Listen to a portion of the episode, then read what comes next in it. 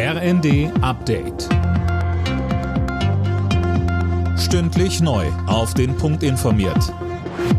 Ich bin Fabian Hoffmann. Fast stündlich steigt der Druck auf Deutschland in Sachen Panzerlieferungen an die Ukraine. Jetzt hat Polen angekündigt, dass es die Genehmigung haben möchte, Leopard-Panzer zu liefern.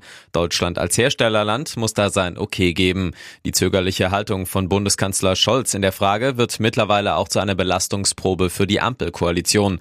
Der grünen Politiker Anton Hofreiter sagt bei Phoenix, In einem Krieg muss man entschlossen handeln. Nicht der Krieg findet jeden Tag statt seit inzwischen bald einem Jahr und da hat man halt nicht Monate oder Jahre lang Zeit zum Überlegen. In Krisen ist es selten der Fall. Man muss überlegen, aber dann entschlossen handeln und der Zeitpunkt ist eigentlich längst gekommen. Die EU hat ihre Militärhilfe für die Ukraine erneut aufgestockt um weitere 500 Millionen Euro. Die seit Beginn des russischen Angriffskriegs bereitgestellte Summe erhöht sich so auf 3,6 Milliarden. Damit werden gemeinsame Waffenkäufe und Munition finanziert. Die Bundesanwaltschaft hat Anklage gegen eine Gruppe mutmaßlicher Umstürzler erhoben. Die Gruppe aus vier Männern und einer Frau soll geplant haben, Bundesgesundheitsminister Lauterbach gewaltsam zu entführen.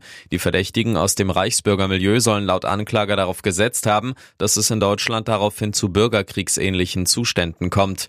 Die Anklage lautet unter anderem auf Vorbereitung eines hochverräterischen Unternehmens gegen den Bund.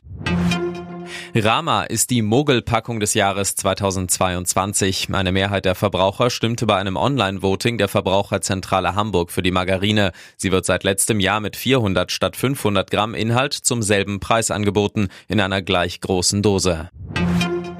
Bei der Handball-WM hat die deutsche Nationalmannschaft die erste Turnierniederlage kassiert. Zum Abschluss der Hauptrunde gab es gegen Norwegen ein 26 zu 28. Das Viertelfinalticket hatte Deutschland schon sicher. Dort geht es nun gegen Rekordweltmeister Frankreich. Alle Nachrichten auf rnd.de